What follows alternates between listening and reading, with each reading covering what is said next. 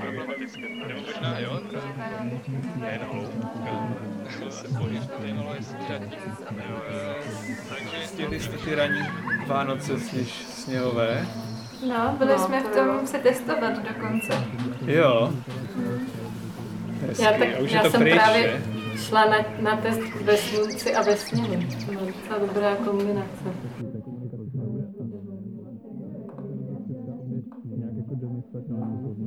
Tady zkusím trochu vyvážit, abychom víc slyšeli Matě, ale zároveň to nebylo moc nahlas pro nás. Jako Takže hezký pátek, nebo kterýkoliv den v týdnu. My začínáme šestý díl našeho podcastu a divadla s názvem Budoucnost divadla. A e, se mnou e, je tady Anička Prstková, dramaturgině Hadivadla. Ahoj, Ahoj. Aničko. Respektive nachází se jako už tradičně e, při pražském konání tohoto, tohoto setkání dvoustageového, takto meziměstsky. A spolu s ní právě v Praze je naší, naše dnešní hostka a je to Bára Etlíková. Ahoj Báro. Ahoj. Bára je divadelní kritička, ale také autorka. A my jsme ji dneska přizvali k takovému hovoru na téma vztahu mezi divadelní Eh, recenzenskou obcí nebo kritickou sférou versus eh, tou tvůrčí a praktickou. Hm, chtěli bychom se bavit o tom, jaké různé role může mít divadelní kritika v současnosti, ale i vůči výzvám do budoucnosti, třeba i vůči nějakému postpandemickému divadlu a performativnímu umění. A budeme se také zabývat třeba tím, co to je globální komunikace, nebo jaké jazykové strategie může volit eh, divadelní kritika nebo umělecká kritika obecně. Takže já se na tohle všechno těším a jelikož Bára je zároveň uh, doktorantkou katedry uh, Pražské AMU, je, je, jejíž název teda nezní teorie a, uh, teorie a Teorie kritika. a praxe divadla. Jsem teorie a praxe divadla tak se zároveň vlastně vůbec s tou otázkou, co je to divadelní kritika, nějak reflexivně zabývá. Takže na to se určitě taky těším, aby nám poodkryla nějaké své východiska svého přemýšlení. Báro, já se na úvod zeptám na tvoji cestu vůbec k divadlu, proč jsi vybrala divadlo ze všech uh, uměleckých oborů, ale třeba proč jsi také vybrala divadlo na rozdíl od jakéhokoliv jiného oboru, třeba neuměleckého a e, čím byla tato tvoje cesta lemována? Hm. Tak můj výběr hodně určilo to, že můj otec je divadelní teoretik a dramaturg divadla Y. Takže mě od malička brával do divadla a povídal mi o divadle mm-hmm. a ve 13 mm-hmm. letech mi dal číst svůj studii, myslím takovou dost náročnou na čtení. A tak různě jsme si jako o tom divadle povídali a pro mě to vždycky byla taková, taková jako zakázaná tajemná oblast, která mě hrozně lákala a chtěla jsem ji proskoumat. Když jsem třeba četla tu náročnou studii o divadle, tak jsem samozřejmě vůbec nepochopila to, co chtěl táta říct. Ale hrozně mě zaujalo, že prostě tam vystupoval profesor Císař v nějakém popisu divadelního, před, mm-hmm. divadelního představení a on, on říkal, že po scéně vlastně skákaly pingpongové míčky a že bylo úplně jako samozřejmé, že divák pochopí, že to byly antilopy. A já jsem nad tím od té doby furt přemýšlela, jako jak, jako jestli to je opravdu, jak, jak to pro někoho může být taková samozřejmost, že vlastně vidí na scéně pingpongové míčky a ví, že to jsou antilopy a že on tam ještě rozváděl, že to nějak jako asociovalo volnost, svobodu, štěstí. Mě to, mě to fascinovalo. Tak řekla, že v tady tom, jako by, že jsem se setkala s tady těmi materiály, takže by teoreticky jako by mohla nějak existovat i cesta tam té divadelní kritice. Takže to byla tvoje gymnaziální pubertální četba. Divadlo jako zakoušení, jo? Jo, no, ale právě jsem k tomu vůbec nepřistupovala tím intelektuálním způsobem. Mm-hmm. A proč tě to ale směrovalo k té kritice a k té reflexi, a ne třeba k tvorbě? Mě to směrovalo hodně k tvorbě. Já jsem jako nejvíc samozřejmě chtěla být divadelní dramaturg nebo režisér dokonce, ka? režisérka, ale pak jsem zjistila, že jsem jakoby tak stydlivá. A když jakoby mám mluvit před lidma nebo před větší skupinou lidí, tak se mě zmocní taková křeč, že nejsem schopná absolutně zapojit svůj mozek. Tak jsem bohužel jsem musela smířit s tím, že budu muset se věnovat nějaký introvertnější profesi okolo divadla. Mm-hmm. Ta tvá dizertace, kterou teda teďka tuším dokončuješ, nese název eh, Výzvy divadelní kritiky, nebo mm-hmm. české divadelní kritiky. A mohla bys třeba nějak rámcově představit ta svá východiska nebo nějaké zdrojové referenční body? Mm-hmm. Případně mm, třeba vztah vůči vlastně práci Jaroslava Etlíka. no, tak já jsem vycházela z nějakého konceptu, ta dizertečka se původně jmenovala Vliv performativního obratu na českou divadelní kritiku, ale jakoby v průběhu toho psaní jsem zjistila, že mi to vlastně jako nic neříká, nebo že to je nějaký jako předpřipravený koncept. Začala jsem zjišťovat, že mě nejvíc baví, když se jakoby s pomocí té dizertačky budu moct nějakým způsobem vyvinout jakožto divadelní kritička v praxi. Takže vlastně jakoby Eh, já nevím, podle mě jako hodně dlouho, 90% toho, na čem jsem pracovala, bylo to, že jsem jako si pokoušela jako si zvědomovat vlastně, jakým způsobem píšu tu divadelní kritiku a teprve v hodně jako pozdní fázi toho doktorátu jsem to začala nějakým způsobem zobecňovat, tu jako sebereflexi.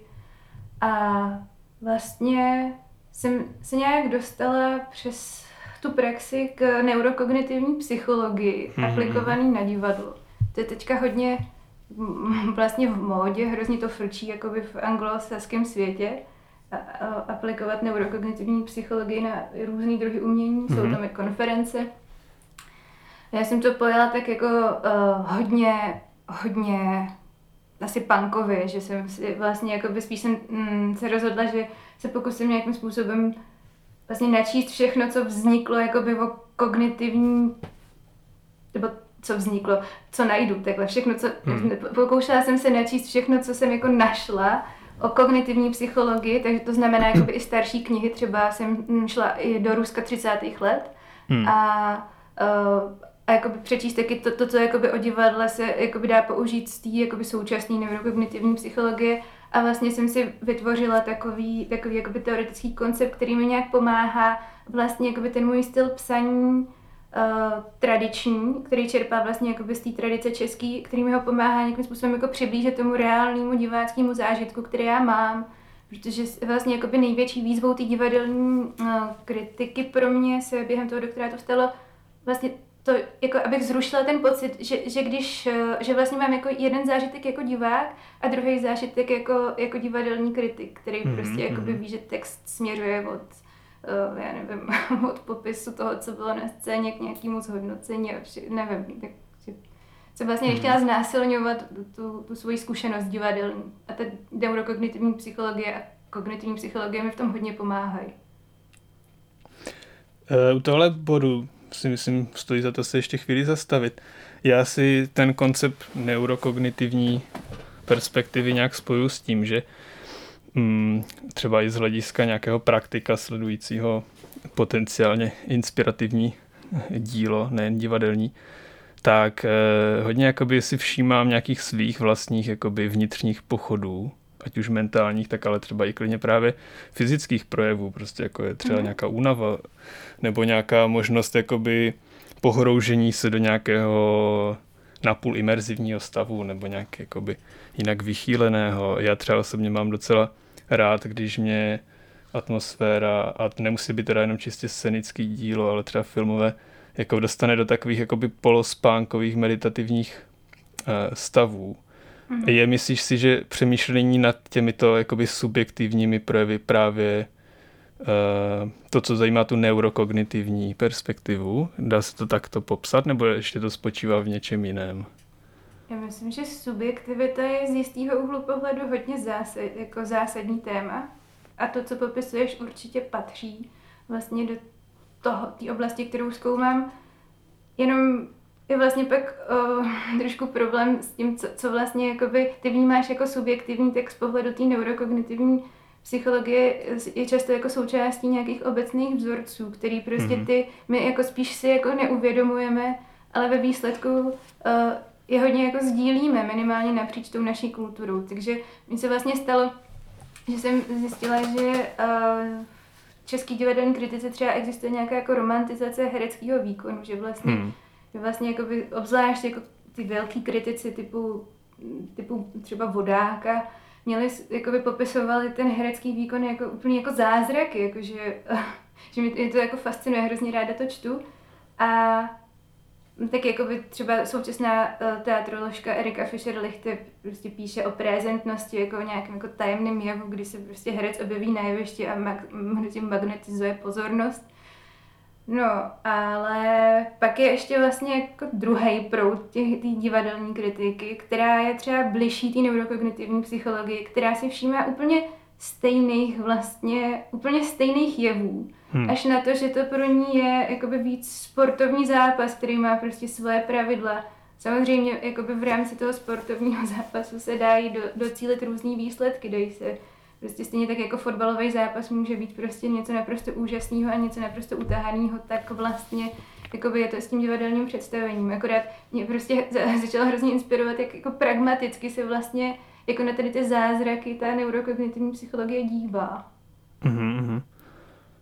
A ty teda operuješ ve svém výzkumu, nebo který si, který si prováděla dizertačně, jednak s touto perspektivou ne- neurokognitivity, přičemž možná bychom mohli zmínit nějaké základní autory třeba tohoto proudu, mm. a jestli se dají takhle identifikovat a spojit přímo jakoby neurokognitivní psychologie eh, aplikované na divadelní vědu, potažmo diváctví. No jako jsou takový autoři, ale jakoby toho, já z nich vlastně moc nevycházím, aby mm-hmm. byla upřímná. Jako nemám, jako já dost, totiž často ne, nesouhlasím s těmi autory, kteří jsou vlastně jako nej, nejznámější, protože uh, vlastně se na divadlo nedívají tak jako já, že většinou jakoby, mm, mi přijde, že ho analyzují hodně jako, jako po té dramatické stránce, já jsem se spíš tak jako v té své dizertaci hrozně jako zabrouzdala. Jako, ani nevím, jestli by se tomu dalo říkat neurokognitivní psychologie, ale možná i spíš kognitivní psychologie. Že jsem jako hmm. vlastně zabrouzdala do všech možných inspiračních materiálů a nevyšel mi z toho jako nějaká jedna osobnost, kterou bych prostě chtěla uvést, jakože vlastně jakoby podle ní to dělám. Mm-hmm. Ale hmm. jakoby zaj, jako spíš jsem si vypsala různě jako zajímavý pokusy, třeba mm, třeba, třeba s teritoriální cítění je hrozně jako důležitý vlastně v jakémkoliv divadle, že to je takový jakoby mechanismus, který nějakým způsobem hodně jako fungoval nebo hodně se rozvinul eh, třeba jako v pravěku, ale to neznamená, že by jakoby jsme ho teďka neměli a vlastně Aha. nějakým způsobem, když ty sedíš v tom, v tom divadle, tak uh, prostě uh, podle toho, jak, jak, jaký vlastně, v jakých okolnostech se nacházíš, tak vlastně jakoby směřuješ pozornost třeba určitým směrem, nebo mm-hmm. jakoby máš dejme tomu, máš nějakou tendenci se nějakým způsobem třeba ze situace vyvlíknout, nějakým způsobem se jakoby posunout jinam a ty třeba jakoby v tom kukátkovém hledišti nemůžeš, nemůžeš to udělat. Ale to právě jakoby tady ta energie, kterou máš jako tělesnou, se ti, se ti nějakým způsobem jako transponuje ještě jakoby vejš do té uh, do tý, mm. jakoby, jako třeba subtilnější vnímatelský úrovně a ty to vlastně nevíš. Ne, hmm. jakoby nevíš, co to, jakoby, co to s tebou udělalo. A většina lidí to tedy jako neví. To mi právě přijde jako hrozně jako inspirativní. Takže pak se, pak vlastně jakoby eh, nějak, nějaký teorie, fakt nebudu uvádět autory, protože jak tomu takhle nepřistupuji. Já jsem jakoby nestudovala mm-hmm. psychologii, nemůžu se vůbec pokládat za odborníka, jsem prostě člověk nadšený četbou. jsem divadelní kritička nadšená prostě četbou různých knih o tomto tématu. Uh, takže si myslím, že to jakoby můžu dovolit.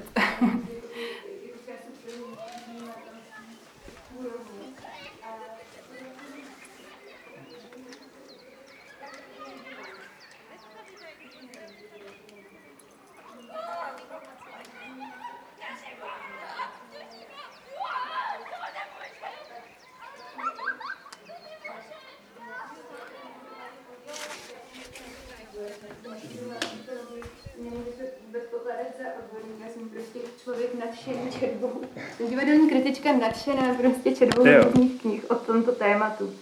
A, takže si myslím, že to jakoby můžu dovolit. To je skvělá perspektiva. A jinak mimochodem u té, uh, o toho označení, že divadelní kritička, když jsi tak teďka sama i titulovala, k tomu se určitě vrátíme.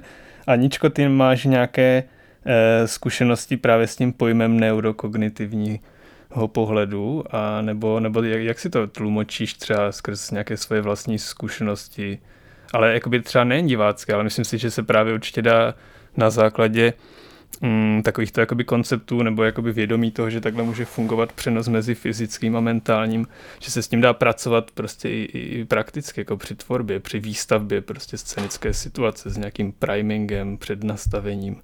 Mm-hmm, jo, určitě. Uh, no, uh, pro mě jako uh, na tady té vlastně nějaké uh, rovině té teorie, já jako nejsem znalá textu z tohoto oboru, ale je pro mě docela jako fascinující tady Báru teď poslouchat a napadá mě k tomu spousta věcí. Mm, já asi ve své vlastní práci uh, se hodně zaměřuju na nějakou takovou, na nějaký vlastně jakoby tělesný uh, zážitek divácký, který pro mě asi je v něm důležitá nějaká časovost. Mm. A možná i uh, třeba pro mě důležitější často než slovo, jo. Ale mm vlastně teď třeba z toho, jak Bára mluvila, mě třeba hodně uh, jako nadchla ta představa vlastně nějaký, nějak, nějaký tělesnosti vlastně u, uh, u toho psaní té kritiky. Jako by mhm. vlastně by mě zajímalo, jestli jsem to pochopila správně, že hledáš tady tu tělesnost vlastně i v tom, i v tom kritickém pohledu. Ne, nejenom vlastně v tom diváckém prožívání, ale potom i v té, i v té reflexi, která vlastně tím pádem má jako nějakou novou tvůrčí rovinu. Mm-hmm. Přesně tak, to dělám. To dokonce, když jste mi jako, tak říkali předběžně, že si mám připravit na otázku, v čem jsem překonala svého otce, tak, jsem se ne, tak jsem právě jako si říkala, uh, nepřekonala jsem, nesoutěžím s ním, ale vlastně jako asi jo, jo, nějakým způsobem jsem přijela nějaký, jako na začátku studia, nebo prostě ke konci studia jsem přijela nějaký, dejme tomu, jako způsob myšlení a psaní spjatý prostě uh, asi, no, jakoby existuje ten termín prostě uh, bílý muž středního věku, střední třídy. Já nemám ráda, když se to nějakým způsobem moc hrotí nebo politizuje, ale řekla bych, že v tomto případě se to tak asi jako dá říct, že jsem hm. vlastně si osvojila nějaký jako výrazový prostředky, který vlastně jako by používali do velké míry muži, nebo třeba jako Zdeněk Hořínek, nebo prostě i můj otec, nebo prostě profesor Císař. A jako nadchli mě, inspirovala jsem se jima, ale když jsem sama začala psát, tak jsem zjistila, že mě úplně jako bolí ten hmm. jejich jazyk používat. Jako ne, hmm. to jsem nezjistila jako by za týden, že jo, ale když jsem, když jsem takhle psala opravdu každý den třeba dva roky, tak jsem zjistila, že vyloženě fyzicky mě to bolí prostě, takový sedět u toho stolu a psát tímto stylem. A tak jsem se rozhodla, že si musím nějak osvobodit, protože takovou jako práci bych nemohla dělat. Já bych se za chvíli jako zdeformovala, začala bych vypadat jinak, tak to prostě jako je. Ty věci takhle prostě fungují, moc o tom nemluví, ale Uh... Hmm, hmm, že píšeš pod nějakým vlivem, prostě pod nějakým úplným jakoby jazykovým jakoby módem. Ale ty jsi teda jakoby hledala cestu nějak uh, úplně autonomně. Skrz ten výzkum, jestli to chápu takhle správně. No, jo, hledala. Nebo hlavně skrz tu praxi, no. Hledala hmm. jsem prostě způsob, jak psát, aby mi to bylo příjemný. Mhm. Mm-hmm. A, a v čem to... jsi našla to, ten výsledek, to štěstí, to, to, té, té příjemnosti? Uh, Pokud si ho našla to... teda. Ne, našla jsem ji samozřejmě definitivně, ale, ale myslím si, že jak jsem si připustila, důsled, snažím se si důsledně jakoby připouštět, že nějaký jako žádný nezúčastněný styl neexistuje prostě. Hmm. Neexistuje jako nulová emoce. Neexist... A myslím si, že třeba v tom středoevropském uh, prostoru hodně trpíme jako dojmem, že existuje, protože vlastně hmm. jsme nějakým způsobem jakoby autoři hodně jako důležitýho kulturního konceptu, který je jako rozšířený po celém světě mě právě jako hodně inspirují jako různý filozofové dekolonizace, který, Hmm. který prostě jakoby používají pojem mm, hybris nulového bodu. Takže jsem se jakoby rozhodla, rozhodla, že vlastně jakoby hybris nulového bodu jako nějakým způsobem, uh, že si ji zbavím, no. To je takový, takový můj... Hybris nulového bodu znamená, že jsi jakoby nějaká nepopsaná tabula, tabula rasa v tom přístupu, No, že se což jakoby, prostě neodpovídá jakoby té přirozené situaci asi zřejmě. že jsi jakoby odtělesněný, no, jako Hmm. tak. Hm. No, A ještě mě napadá k tomu, jakoby k, k té fázi jakoby výzkumu, jo? že jestli jsi třeba nějakým způsobem jakoby testovala třeba ty, ty vlivy jakoby fyzického nebo mentálního stavu, že třeba jsi někdy pokoušela se reflektovat eh, jakoby zážitek z nějakého divadla jako pod eh, nějakým jakoby vychýleným stavem. myslíš jako, že jsem se opila, nebo? Jakkoliv, jakoby můžu být, můžeš být třeba jakoby čistě, že fyzicky unavená, že si předtím zaběhneš 20 kiláků, nebo nevím co, třeba 100 kliků si dáš ve foaje a cokoliv to může být. Může to být naopak jakoby eh, 6 káv, jo, v protější kavárně nebo cokoliv. Nebo 17. představení za týden. Hm. No, jasně, určitě festivalové jakoby nakoukávání produkcí, to hraje strašnou roli. Hm. Jo, tak to se mi děje, a tak aniž bych se, ani, ani si nemusím jako dělat speciální experiment jako na tady Mhm. toto, jako by se snažím právě se s tím nějak jako vypořádávat, že třeba jsem měla období, kdy jsem na jedno představení chodila jako třeba desetkrát a pak jsem teprve jako psala. Hmm, mhm. Třeba o, uh, o uh, pětínského zpříznění volbou, tak jsem napsala potom jako třeba 20-stránkový text. A myslím si, že to jako by rozhodně nebyla, jako tenkrát jsem to právě vnímala tak, jako že jsem trpěla tou hybris nulového bodu. Tak se to přesně jako by u mě projevovalo, že jsem měla pocit, Hmm. že když jakoby navštívím 10 představení, tak se jakoby objektivně dozvím, co, co vlastně v té inscenaci jako je a že pak teprve jako si o tom můžu vyjadřovat.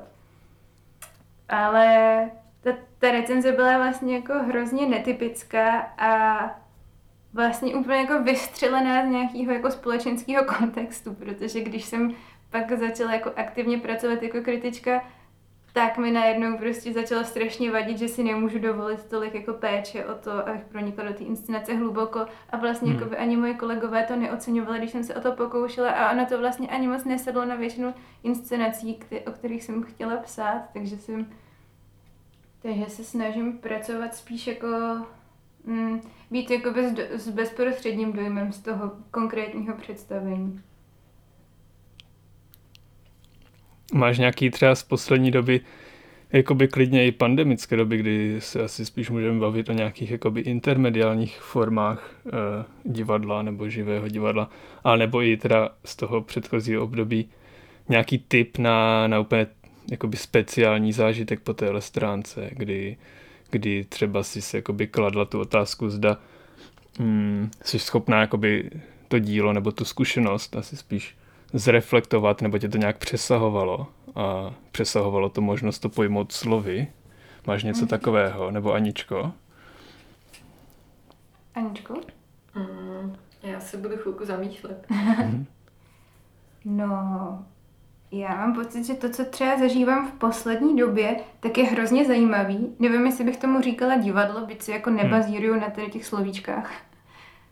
Ale mám pocit, že je to jako zase něco úplně jiného. Jakože jsem třeba měla hodně silný zážitek uh, z inscenace nebo z projektu, spíš z projektu Distant Thoughts od, Hmm. uh, od skupiny Building Conversation, která vlastně jako to probíhalo po telefonu a měli jsme taky jako předpřipravený velmi jako strohý scénář a, a mus, musela jsem si vlastně jakoby s partnerkou, kterou jsem neznala, vyměnit svoji zkušenost s nějakou Mhm. s nějakým jakoby se, zajímavým setkání. Oni, musela jsem si vyměnit s, s neznámou partnerkou uh, zkušenost o svém jako uh, set, významném setkání, které v minulosti proběhlo s někým, koho neznám.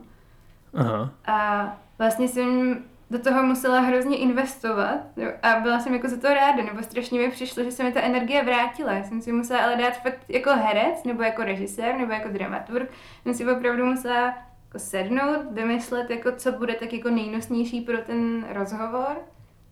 Vymyslet si jako nějakou dramaturgii, možná, že jako v procesu, ale jako jak jsem to jako by musela strukturovat a jako by ten scénář mi s tím hodně pomohl. Měla jsem pocit, že ty building conversation říkají, že, že vlastně jakoby se snaží vést diváky k tomu, aby se stali sami tvůrci, tak jako nenásilně. A to mám pocit, že se jim jako v mém případě povedlo, že jsem vlastně hmm. měla pocit, že jsem do toho dala strašně moc ze sebe a že, že to, mi to jakoby ovlivňovalo život docela.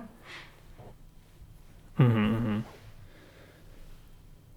To je teda vlastně přímo artefakt, který pracuje s nějakou interaktivitou skrz to mediální zprostředkování, že mm. mě tady k tomu napadá jenom jakoby asi pro mě nejšílenější způsob jakoby konzumace eh, divadla během pandemie, to spadá už do té první vlny, kdy já jsem pravidelně sledoval uh, záznamy inscenací, uh, které Mincher Kammerspiele na své webové mm. stránce uveřejňovalo každý den jednu a takhle přesně, jakoby já jsem na poslední chvíli si vzpomněl, že někdy v sobotu je na programu Philip Ken a jeho Kaspar Western Friedrich, což je taková krásná melancholická kompozice, antinarativní a plná vlastně nějakých jakoby utopických motivů, nějaké, jakoby, nějakého spolusetkání neurčitých figur, postav které něco tvoří na scéně. A já jsem si to pustil prostě jenom jakoby na displeji mobilního telefonu v peřinách, prostě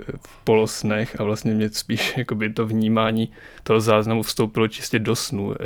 Myslím, že jsem se jakoby hnedka po pěti minutách nějak usnul, ale probudil jsem se při závěrečné písni a mám vlastně pocit, že se mi to spíš zdálo, celá ta ta, ta, ta varianta. představení. No. Ale já jenom jakoby chci říct tím, že tyhle vlastně projevy mě, mě nějak jakoby začínají víc a víc zajímat. No. Podobně mě to vlastně třeba zajímalo i ještě v tom předpadem, předpandemickém období a měl jsem rád, rád takové ty výjezdy do, do Berlína, jakoby mm, celodenní cestu vlakem a kdy pak člověk jde v nějaké polounavě rovnou na to představení a vlastně si tam teprve odpočine a trošku zaspí.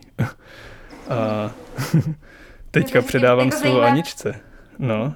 Jenom mě zajímalo, jestli tedy jako by tě zajímá prolínání jako tvých snů s tím divadlem. No, mě zajímá prostě čistě totiž to, co jsem si myslím, totiž já si spoju s tou neurokognitivní nebo s tou primingovou situací, kterou si můžeš takhle jakoby spolu ovlivnit. Třeba tím, že záměrně prostě si ten výjezd vymodeluješ tak, že jsi jakoby na hranici únavy a spánku a v ten moment prostě jdeš třeba na tu Susan Kennedy nebo na něco, co i cíleně pracuje s nějakou imerzivní jakoby spíš jakoby mentálně imerzivní situací, no, mm-hmm. s mhm. nějakou atmosférickou a třeba s, s silně sound designovou situací. No. Přepínám do Prahy. no, já jsem teďka, jsem si udělala v hlavě takový výlet. Nakonec jsem doputovala až do docela dávné předpandemické minulosti. Skrz hmm. právě tady, jak jsi zmiňoval ten mod toho že někam jedeš dlouho a pak hmm. Eh, na tu instanci jdeš s nějakou únavou, tak uh, já docela ráda v, v takovémhle módu uh, střebávám ty filmové festivaly, jo? že pro hmm. mě uh, ta existence na filmovém festivalu je úplně zvláštní způsob bytí, který je prostě právě trochu mimo, mimo nějaký čas a mimo nějaký normální fungování denních a nočních dob. Na, na těch divadelních festivalech je to podobné, ale z nějakého důvodu mám právě ty ne, jakoby nejtělesnější divácké zkušenosti tady z těchto filmových festivalů nějaký takový třeba třetí, čtvrtý den. Pamatuju si takhle eh, na eh, dokumentárním festivalu Jihlava hmm. závěrečné promítání eh, filmu předu smrtelně pomalu. Hmm které teda... To mě, je skvělý film, no. To mě teda uzemnilo do takové pomalosti, že se mi na to plynule napojila potom cesta zpátky domů a celý vlastně ten odjezdový den se prostě prolnul do toho filmu a, mm. a prostě zůstal takhle v něm. Takže no a teď jsem měla ještě nějakou myšlenku a tak jsem se vžila do toho do toho módu na tom širém moři hmm. na nákladní lodi, že jsem ji úplně ztratila. To jo, já jsem taky ve vzpomínkách, já jsem ten film viděl v Portugalsku, když jsem byl na divadelní stáži a pak jsem vlastně, mě to nedalo a toho režiséra Maura RCho, zároveň kameramana jsem si pak našel jako na nějaké party v přístavu v Lisabonu a udělal jsem s ním rozhovor tam do Sinepuru a, a od té doby jsme v kontaktu nějak a to je to opravdu někdy tyhle ty zážitky jakoby z nějak hodně vychýlené projekce nebo představení asi hodně můžou vstoupit do, do dalšího plynutí času a zájmů třeba. No, Bára, tohle jsou všechno jakoby momenty, které prostě mm, mě na jakoby tvém, tvém zájmu právě hodně tak to inspirují, no. A hmm. v tom teda třeba vidím možná jakoby jednu z dalších jakoby kapitol, o které bychom se mohli teďka dál bavit. Já bych to nazval pracovně jako, jako nějaká funkce nebo role vůbec eh, divadelní kritiky a nebo potažmo reflexe. A možná bych se tě na úvod takhle zeptal, že v čem všem vidíš možné funkce a vůči komu? Proč vlastně stojí za to být divadelní kritičkou nebo kritikem? Mm-hmm. Tak ono to hodně závisí na tom, v jaký době jsi tím divadelním kritikem. Mm. Já si myslím, nebo já jsem přemýšlela nad tím, jak se vlastně jakoby pro mě vyvinula třeba deníková divadelní kritika od revoluce. Mm-hmm. Jako si jsem si dělala takovou jako sondu, že, že vlastně jakoby nejdřív jako ty divadelní kritici jako psali, že, nebo Václav Koenigsmark třeba hodně psal, mm, nebo Eva Stehlíková, o tom, že vlastně jakoby veřejnost vlastně po té revoluci jako nějak nestojí o to, aby divadlo nastavovalo zrcadlo. A vlastně jakoby pak, pak, ten, pak, pak začali kritici jakoby mluvit už o tom, že ani jakoby nebo se projevilo, že, že vlastně ani jako nikdo nestojí o to, aby někdo psal o tom, že ta veřejnost jako nestojí o to, aby někdo nastavoval zrcadlo. Nevím, jako je to, je to jako názor, samozřejmě to tak asi být nemusí, ale já si myslím, že, nebo tak není, je to vlastně objektivně tak, že třeba od 90. let jakoby v, uh, v denní kritice vlastně se jako hodně, hodně skrouhly jako místa, hodně se vlastně uh, ty jako jednotliví reaktoři na ně jako byly na ně navalený prostě strašní požadavky, který, hmm. uh, který jsou jakoby fakt na hraně toho, aby mohli nějakým způsobem, tvůrčím způsobem přistupovat k té své práci. Takže jsem si říkala, že vlastně ta role divadelního kritika už asi jakoby teďka těžko může spočívat v tom, uh, v nějaké jakoby objektivizaci, nebo prostě v nějakém, hmm. uh, no v nějakém, jako vlastně ten dialog s tou veřejností je hrozně těžký. A já, ač mu jako fandím a ráda se uh, prostě zúčastním vždycky nějakých jako třeba udílení cen, který podle mě jakoby jejich hlavní smysl je právě jakoby v tom, aby nějakým způsobem pomohli té veřejnosti se jako zorientovat jako mm-hmm. v tom, jako, co jakoby objektivně zajímá jako velkou skupinu lidí. Mm, protože jakoby slova objektivita bych se jako nerada bála, jsem si všimla, že jakoby pro, pro hodně lidí je to dneska tabu, ale mně přijde, že spíš je to něco, co jakoby je totálně nemocný v naší, v naší společnosti. A mělo by se o to nějakým způsobem jako bojovat ale jakoby sama jako divadelní kritička jsem vlastně jakoby na tady to jako trošku rezignovala. Už jenom prostě z existenčních důvodů, nebo možná, že se někdy jakoby pokusím být deníkovým kritikem, ale mně přijde, že i to jakoby nezávislý divadlo, nebo prostě to divadlo, co je dneska zajímavé, tak jako hodně pracuje s nějakou jako uh, intimitou nebo s nějakou jakoby neanalyzovatelností, že vlastně hmm. jakoby třeba ty jevy, které zkoumá neurokognitivní psychologie, se strašně často jakoby v praxi projevují tím, že vlastně se ti stanou a jakoby tvoje myšlenka je hlavně jako nevím, nejsem si jistý, co to bylo, nebo prostě uh, jak, jak to probíhá, jak jsem se sem dostal.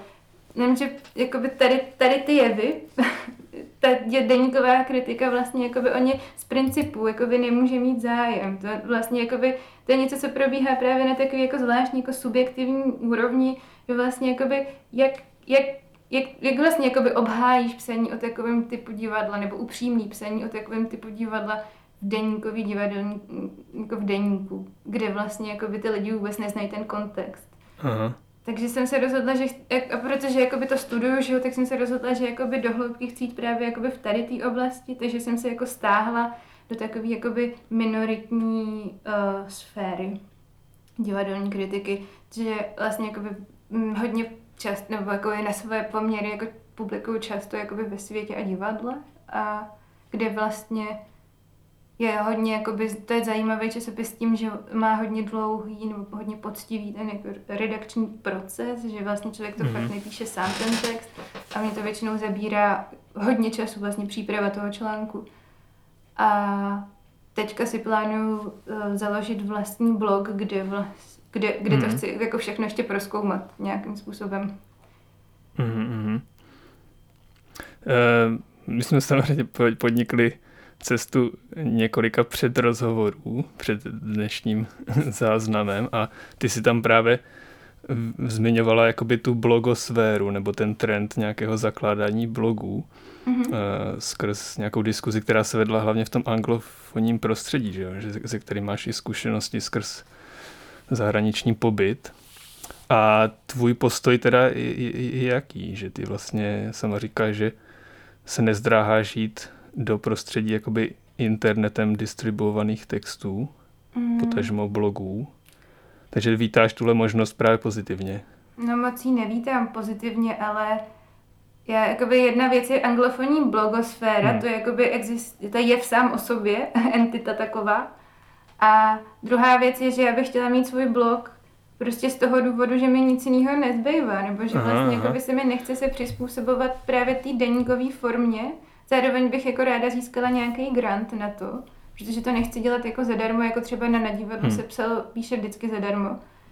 A tohle je jakoby moje jediný východisko. A nechci to právě jsem si jakoby uh, určila vyloženě jako body, který nechci, aby jakoby ta, ten můj blog nějakým způsobem měl. Že třeba jako nechci uh, předstírat, že může existovat přímo jako pod článkem debata, protože si myslím, že jako z podstaty nemůže. Hm. Protože to je jakoby uh, vlastně divadelní kritika je hromadná komunikace, já jsem nějaký jako hrom, hromadný komunika, no já tom, to je, moje, nechci mluvit v termínech, ale prostě uh, divadelní kritika je hromadná komunikace, takže se jakoby obracím na velkou skupinu lidí, tím pádem mám vlastně určitým způsobem převahu. A ten člověk, který vlastně jakoby přijde pod ten můj článek, uh, nebude nikdy, nebudem si nikdy rovný. Jako. Buď to um, buď to se prostě na mě celý divadlo naštve a nějakým způsobem mi jako zdiskredituje ten blog, anebo naopak, jako zase oni budou vypadat jako uražený, vlastně jakoby, nebo ne, nevím, myslím si, že jakoby, i když, i když jakoby, uh, nějakým způsobem přistupuješ k té komunikaci rozumně a fakt jako tvůj cíl je si jako popovídat o nějakém tématu do hloubky, jakože já když jsem třeba debatovala ve článcích pod teda pod mhm. články mm-hmm. na divadle, tak jsem třeba fakt si myslela, že jako jdu debatovat do hloubky, ale ono ti to prostě nějak podle mě stáhne vlastně ten, to médium jako do, do nějakých jako mm, zvláštní jako animální, animálního způsobu jako komunikace. Že třeba jakoby tomuhle se chci vyhnout.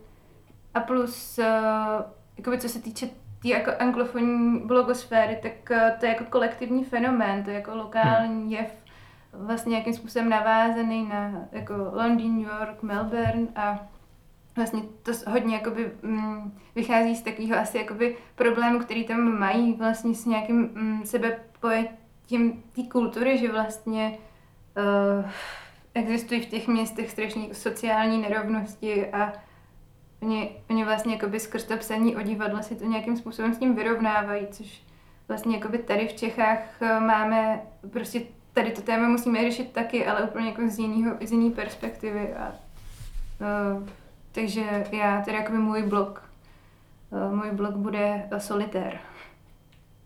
To je název toho blogu? Ne, ne, chci, aby se to jmenovalo něco s podhoubím, mm-hmm, ale ještě to není úplně definitivní. A myslíš to solitérství i tak, že v něm plánuješ být zatím jako jediná autorka, nebo máš v plánu si třeba případně ho rozšířit na nějakou třeba platformu, která bude lidi vyzývat k tomu, aby, aby taky mohli přispět? Nebo jak se stavíš vlastně k tomuto? Protože uh, zmínili jsme to na divadlo, to je v tomhle mm. směru nějakým způsobem otevřené. Mm-hmm. Je třeba no, tohle No. Právě nevím, jestli to na divadle je tak otevřené. Ale jakoby můj sen samozřejmě je, že bych našla nějaký jako kolegy, spolupracovníky. Ale právě protože mi jakoby na divadlo nikdy ve skutečnosti tak otevřený nepřišlo, tak si říkám, že jako začnu sama a když by se někdo jako nabalil, jakože já jsem si jako řekla v těch, eh, když jsem žádala těch granty, tak jsem si řekla o peníze pro případný spolupracovníky, ale já jsem jako do toho grantu psala, že vlastně jakoby nevím, jestli budou, protože mm-hmm. bych chtěla někoho, kdo by opravdu, jakoby, aby, aby to jakoby mezi námi opravdu fungovalo, aby to prostě nebylo jenom jako, že potřebuju plnit blok, tak jako někoho poprosím, aby mi pomáhal. To, to spíš jako a, a ty lidi jako vidí, jakým způsobem píšu a, a když, a když se, je to bude nějak inspirovat, tak mi klidně odbiju. Nějaký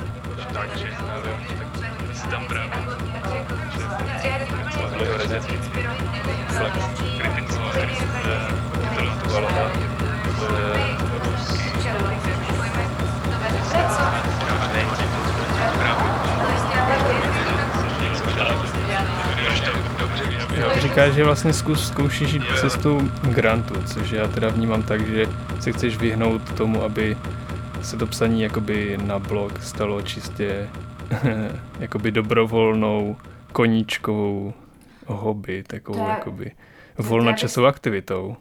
To já bych klidně jako volnočasovou aktivitu jako brala, ale já teď nemám jakoby příjem ani z toho doktorátu, jako čeho bych žila. Potřebuji no. nějaké peníze tak když do toho teda řízneme takhle tvrdě, tak ta otázka prostě se jakoby klade často, ale ta odpověď asi bude vždycky podobná. No. To znamená, že jakoby čistě funkcí divadelního kritika, kritičky se nedá uživit. Je to tak? Někdo se tím prý uživit dá, ale spíš, eh, když rediguje texty vlastně jiným lidem mm-hmm. a sám ještě jakoby nějak publikuje. Takže jo, některý lidi takový existují ale jako vyloženě jako jenom psaním, to říkala myslím ještě i v, eh, v nějakém tom rozhovoru pro rádio Vltava hm, Karel Král, myslím, že mm-hmm. se jako, on jako hodně sondoval, já vím, že on rozesílal maily, takže se jako mm. ptal těch lidí fakt, jak to mají. A eh, pak nějak jako konstatoval, že to, že jakoby jenom psaním se neživí nikdo tady. Ale jako v minulosti to šlo, to dalo se napsat třeba. Jak, myslím, zmiňoval, že jako že existovali hudební kritici, co, co mohli napsat jednou za týden do Timesu třeba. A, a o jak pohodě. vzdálené minulosti se třeba bavíme? Hmm. Nevím, popravdě.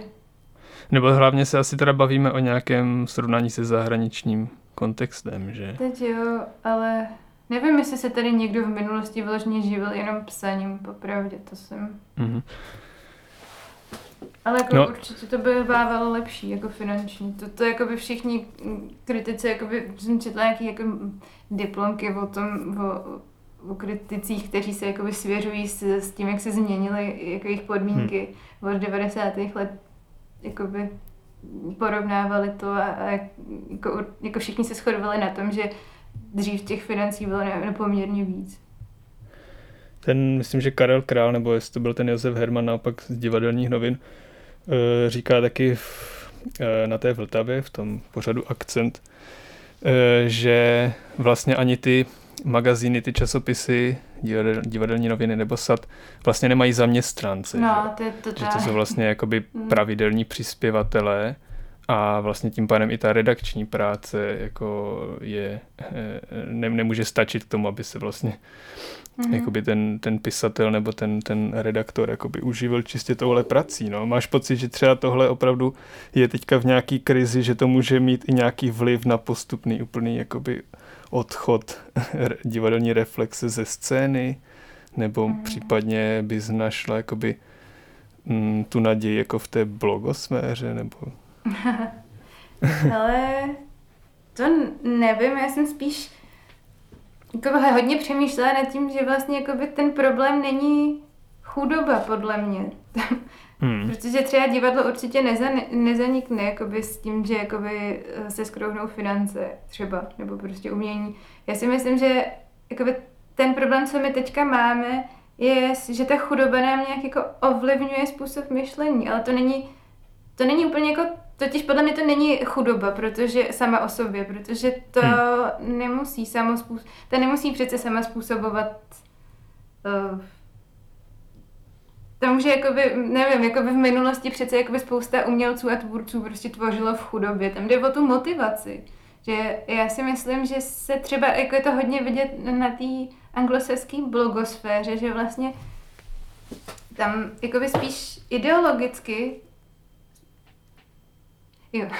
No. že, uh, že vlastně jakoby ideologicky se to nějak jakoby uh, všeobecně přijalo, že, že vlastně jakoby tvořit umění je luxus a psát o umění je luxus a vlastně jakoby ponořit se celý do umění a nepřemýšlet o praktických věcech úplně jakoby přestal být hodnotou, přitom jako třeba v minulosti to i, i třeba jakoby byl u určitých typů lidí prostě vzor toho, jak jakoby správně, toho umělce správního, že jo. Hmm. A mám pocit, hmm. že prostě třeba v tom anglosaském prostředí je vyloženě, kdyby někdo řekl, že to takhle má, tak je to jakoby trošku nadávka, nebo mm, vlastně vlastně se jakoby pořád No tož teda to zní, to zní smutně celkově, ty vyhlídky, nebo já si jakoby kladu tu otázku, jestli, jestli jakoby cesta z nějaké krize, teďka opravdu jsme na, narazili jakoby na tu jakoby potažmo kariérní jakoby možnost se jakoby uplatnit nebo uživit prostě tuhle činností, kterou prostě myslím si, jakoby samotná praxe logicky jakoby požaduje nebo očekává a, a je za ní ráda, za tu zpětnou vazbu a jestli třeba jakoby jedna z variant uh, může být naopak nějaké, nějaká cesta ven z té úzké specializace. Já mám jako na mysli spíš jako pozici nějakého všeobecně kulturního, jako třeba přispěvatele, pisatele, recenzenta, kritika, redaktora, nebo právě naopak jakoby propojování té jakoby kritické práce a činnosti a třeba teoretické, tak jak se to asi myslím teda tím pádem, ale vlastně možná spíš jakoby z nějaké nouze jakoby děje, že mm. kritici jsou zároveň třeba jakoby eh, pedagogy na, mm. na katedrách nebo, nebo pracují třeba v divadelním ústavu a tak dále. Jo. Jak, jak ty se na to díváš? To všechno, co ty říkáš, podle mě jako tak nějak schrnula tom rozhovoru na, na Vltavě jakoby Petra Zachata, když říkala, že když si jakoby spojíš hmm. všechny tady ty věci dohromady, tak možná, když máš štěstí, tak uh, získáš minimální plat. Hmm. Asi takhle to jde, no, si myslím. Když máš nějaký, jako dva nějaký úvazky menší. Třeba můj táta měl vždycky tři úvazky, co, co hmm. si pamatuju. A měl jako v pohodě plat. Ale žádný volný čas, že Hmm. No a zároveň jakoby možná, nebo asi by mě ještě zajímalo, jestli třeba tím může vzniknout nějaká obava z nějakého jakoby deformovaného pohledu totiž, no. Že pokud jakoby se uh, pravidelně jakoby angažuješ jakoby pedagog, anebo třeba teoretik, tak už třeba jakoby ta tvoje reflexe je pod vlivem uh, tohoto typu jakoby přemýšlení. Hmm.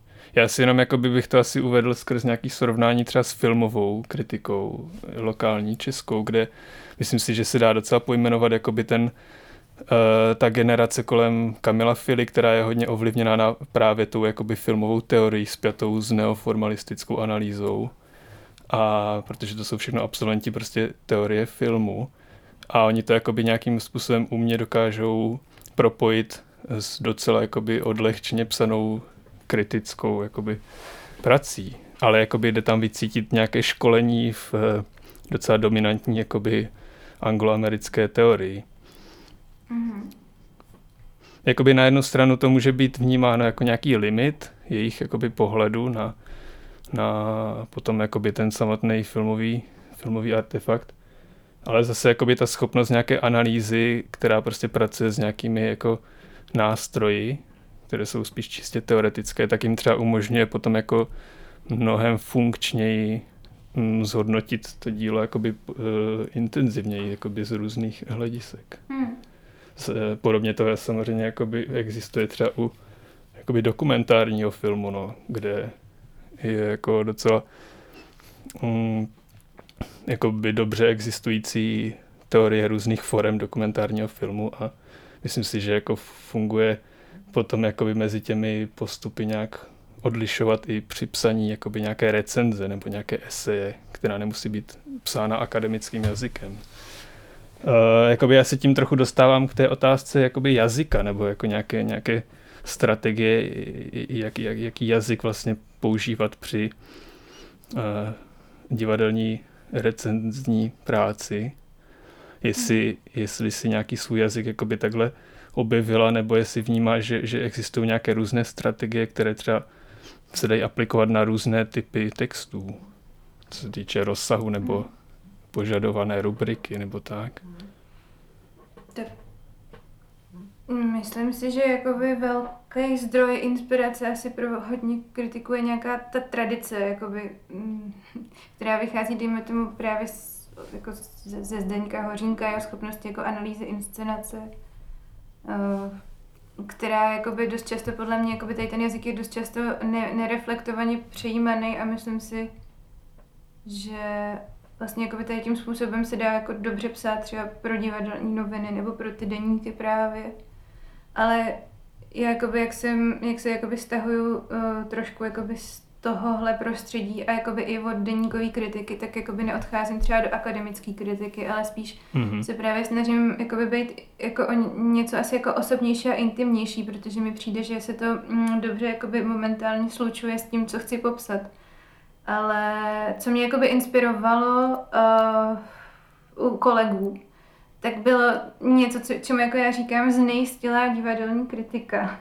Aha, aha. A myslím si, že jakoby se o tom málo mluví, nebo prostě málo kdo to jakoby pojmenovává, ale jako spoustu autorů, třeba i ve světě a divadle, ale jako nejen tam. Že, jako, mm-hmm. uh, že vlastně jakoby se začaly jako docela tvůrčím způsobem ty kritice jakoby používat nějaký uh, jako krátký myšlenky, když to tak řeknu prostě, uh, že vlastně jako začali o divadle uvažovat, tak, uh, tak jakoby intuitivně, že vlastně jakoby přestali předpokládat, že je to jakoby součást nějakého jako stromu, který vyrůstá z nějaký tradice, ale jakoby do velké míry se jakoby od toho odpoutali a začali třeba jakoby reflektovat svoji nejistotu ve chvíli, kdy jsou konfrontovaní s nějakým uměleckým dílem, který jehož znaky třeba nejsou úplně jako uchopitelný, nebo prostě, nebo tam třeba probíhá jako odznačování místo toho, aby, aby prostě jako by se tvůrci snažili něco jako záměrně vyjádřit, nebo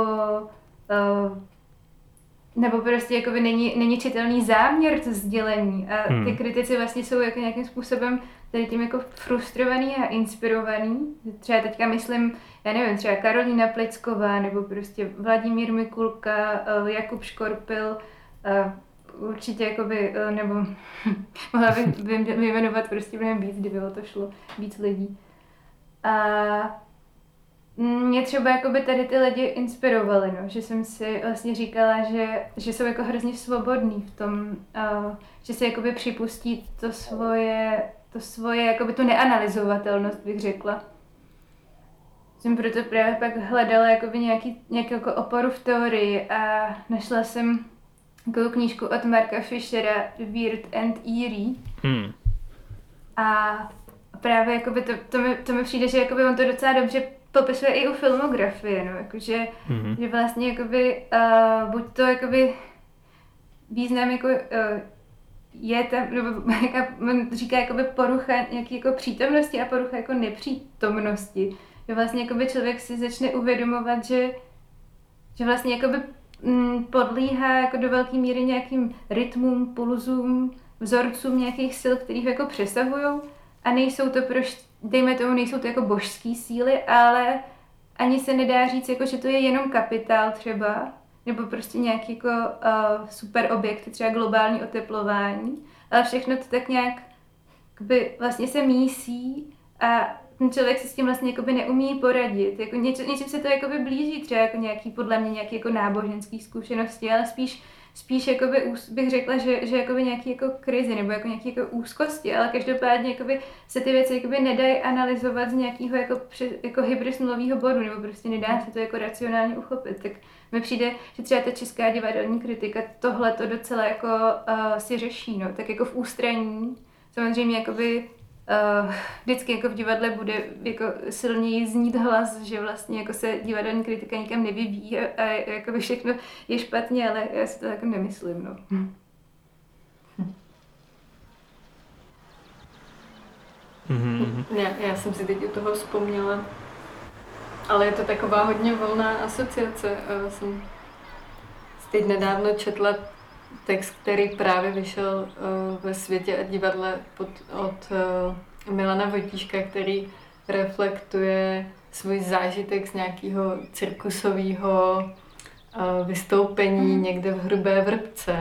Aha. A, a vlastně tam popisuje na docela velký ploše už jenom ten nějak, to nějaký jako šílený prostě mámení toho, že přijede ten cirkus, jo, a, a vlastně a část tady toho textu docela velká, zabírá jako několik dní před tím, než ten cirkus přijede, toho jakoby očekávání a ty cesty prostě do té hrubé vrbky, kde ta, mm-hmm. to vypadá chvíli, že se nic nestane jako a, a nakonec tam fakt stojí ten cirkusový vstan a, a přišlo mi prostě strašně, strašně zajímavý setkat se jako s textem, který je takovouhle jako skoro až povídkovou mhm. formou a přitom vlastně uh, v jeho jádru je docela vlastně nějaká hluboká analýza nějakého jevu a jeho mhm. jako principů toho vlastně nějakého jako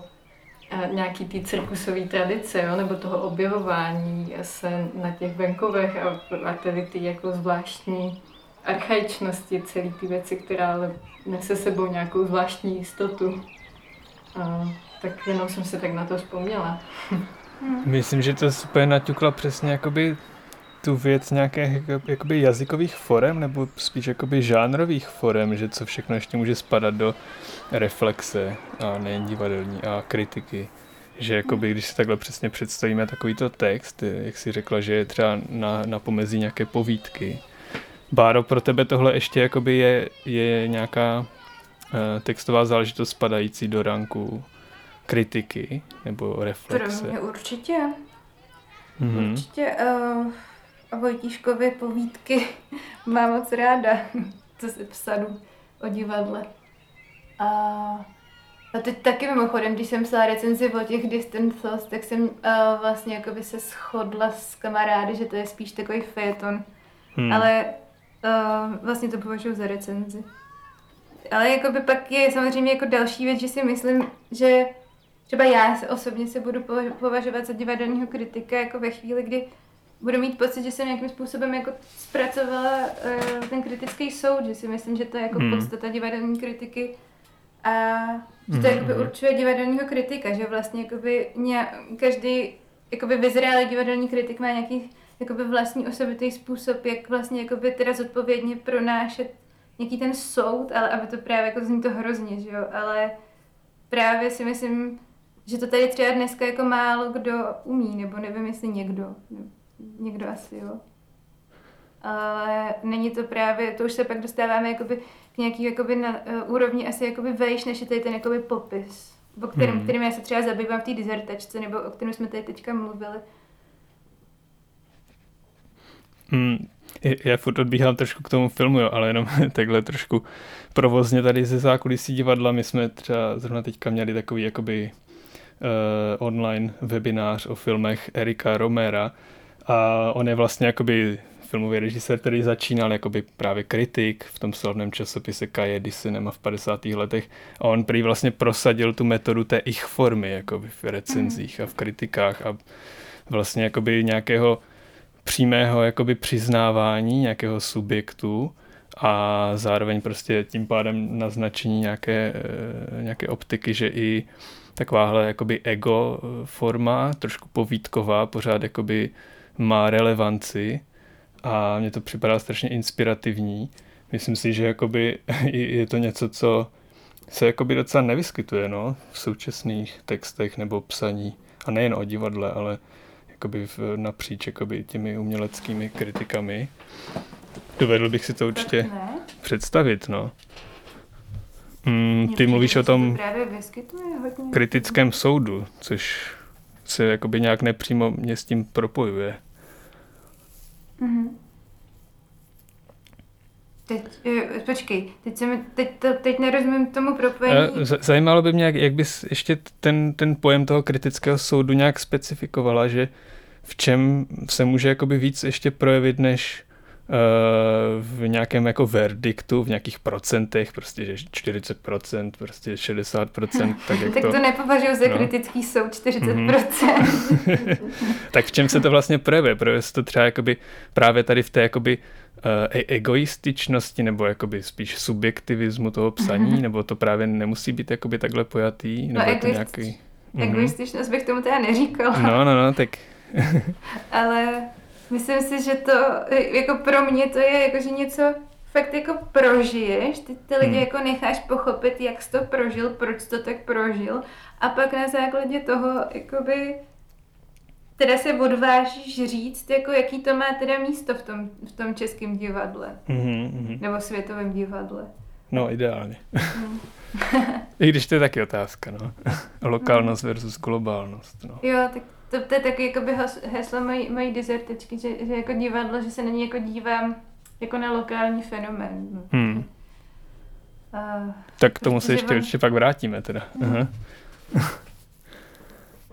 No a že teda vidíš jakoby ten, ten tu hodnotu nebo jakoby ten uh, to gesto toho kritického soudu uh, v nějaké schopnosti prostě třeba um, uvést Mm, jakoby ten, ten svůj pohled, svůj, svůj vztah k tomu zkoumanému artefaktu jakoby v nějakých souvislostech, v nějakých kontextech a být v tom jakoby nějak rozhodný a ne mm. pouze třeba poplatný nebo kompromisní. Tady jakoby trochu narážíme na to, co se třeba často naopak jakoby vytýká recenzenství, že jsou to takové jakoby nepřímé PR těch divadel, se třeba snaží jakoby neublížit, ale naopak jakoby zpropagovat nějakou inscenaci. Tak, tak jednak jako PR divadel se dneska jako v, v denicích třeba jako vydávají za recenze, tak hmm. To jakoby může mít taky vliv na tu mentalitu divadelních kritiků, že si vlastně jako často přečteš takový výňatek jako z tiskové zprávy a myslím si, že jako hodně lidí si asi myslí, že to někdo psal jako kritiku. Hmm. A a, a teď jsem zapomněla tu, tu myšlenku, co jsem chtěla říct předtím. Jo, tak asi jakoby tam hraje velkou roli, nebo u mě třeba po škole hrál strašně velkou roli strach, jakože vlastně to jakoby psychicky nějakým způsobem uníst, že vlastně jakoby ten kritik má má tváří v tvář k těm divadelním tvůrcům vlastně jakoby před sebou vždycky nějakou jako bariéru, vždycky má nějakou jakoby taky divadelní rampu nebo prostě nějakou nerovnost, jako, hmm. uh, nebo si, by si ji asi jakoby podle mýho názoru teda uh, jakoby měl držet, že vlastně uh, když jsem skončila školu, tak se, tak jakoby co jsem hlavně řešila, že je mi líto, že nemůžu být jakoby uh, na jedné lodi s těma uh, divadelníkama, kteří jsou furt tak zlí na ty kritiky a že musím jakoby stát na té na té jakoby uh, znevažovaný půlce. A to, to jakoby podle mě z toho pak jako uh, vlastně, když se s tím člověk jako nevyrovná nějak psychicky, tak z toho plyne to, že vlastně jakoby pak děláš buď PR, anebo jako stíráš, si myslím. Bo já jsem to tak měla, že vlastně buď jsem se to jako odvážila jít do kontroverze a fakt mě to jako stálo síly, a brala jsem to osobně hrozně. A nebo prostě jsem uh, si řekla, no tak teď uh, podvědomě samozřejmě, asi jsem si to takhle jako neříkala úplně racionálně, ale jako tak jsem to cítila, že se mi to děje, no. Občas jsem si řekla, už toho bylo na mě hrozně moc prostě. A, no a vlastně jako pak uděláš PR. No to, to, a hm. ta metafora té rampy mezi kritikem a tvůrcem, že ty se v tom jednom předrozhovoru o tom mluvila jako že to je něco, co, co docela jakoby s čím souzníš, nebo že to jakoby je tvoje metoda si zachovávat nějaký odstup, jestli to tak lze přetlumočit. No, tak aby mezi mnou a těma tvůrcima bylo napětí, protože hmm. jakoby, aby bylo jasný, že to není jako osoba vůči osobě, což bych jakoby v takovém případě divadelní kritiku nedělala. Ale hmm. myslím si, že jakmile jakoby je mezi tvůrcem a kritikem rampa, tak se dá i jako hodně drsnou kritikou udělat fakt zázrak, by ta v běžném životě člověk nemá odvahu na to říkat lidem, nebo pojmenovávat věci, ani nemá jako motivaci často Aha. jakoby dojít do nějakých eh, do nějakých myšlenek prostě, kterých se třeba jako může obávat a myslím si, že ta rampa vlastně v ideálním případě, když má kritik všechno v sobě srovnaný, tak může Hmm. dodávat strašnou energii, jako obou stranám si myslím. Že já vlastně jako vám pak můžu nabídnout v ideálním případě něco, co bych vám ve všedním životě nabídnout nemohla. Nemohla bych vám to možná nabídnout jako v baru. Ale mhm. to mluvím teďka o svém ideálu, teď nemluvím jako úplně o své praxi.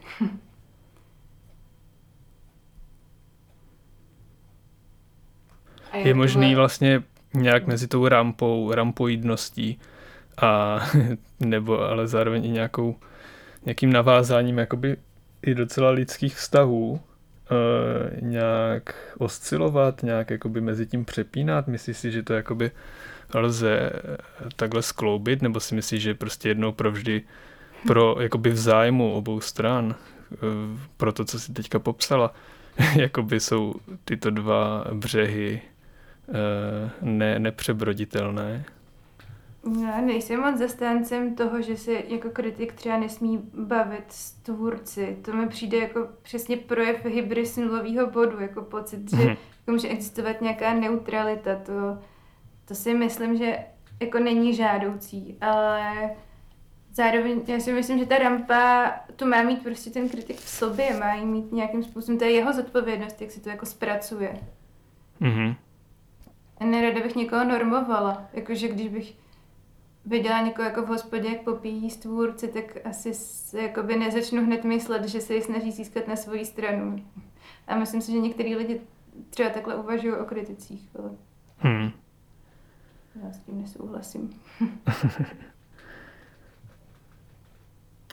Jo, ty jsi tam vlastně v, eh, v kapitole se dizertace, kterou jsme nějak probírali a reflektovali, tak si tam uh,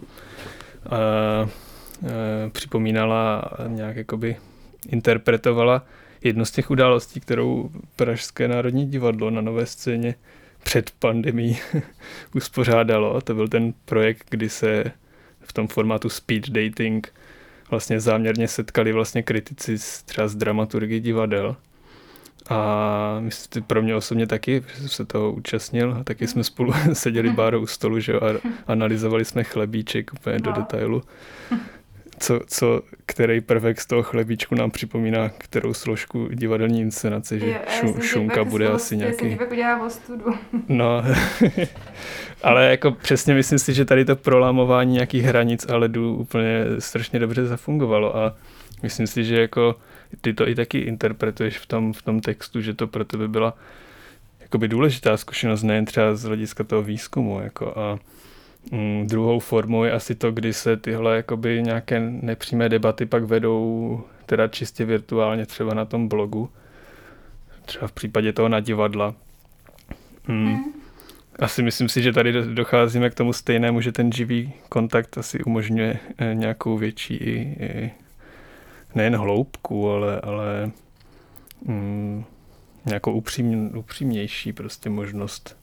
Tak protože to internetový médium, to není jenom o hromadný komunikaci, jakoby tam těch jako faktorů je víc, který vlastně jakoby uh, ti znemožňují se nějakým způsobem přirozeně bavit s tím druhým. Tam, Hmm. hmm. já vím, že jsem v nějakých těch psychologických teorií narazila na, na jakoby pojem snížená schopnost uh, jako sebevnímání, zaměřeného na sebe a snížená schopnost uh, nějakého sebeuvědomění zaměřeného na druhý lidi a teď prostě se to všechno jako může skombinovat a ty vlastně jako můžeš nějakým způsobem mm, prostě uvažovat úplně vystřeleně, ne, jako úplně jinak, než, než eh, když sedíš jako za stolem s tím člověkem. Hmm. To asi je jako, tak nějak se o tom asi hodně i mluví, no. Já zkusím teďka tu otázku nějak experimentálně ještě trochu pootočit. Týká se teda těch vztahů nebo jakoby nějaké vzájemné, jakoby, když to takhle řeknu funkčně, jako prospěšnosti kritiky vůči tv- tvůrci nebo třeba souborům a přímo institucím divadelním. Že nakolik si myslíte, že vlastně nějaká zpětná vazba a publikované texty můžou být pro, pro to divadlo opravdu jakoby nepostradatelné, no. Třeba z, hledisku, z hlediska právě i financování těch, těch eh, ať už nezávislých souborů při žádostech o granty roční, nebo i při financování nějaké jako veřejné instituce.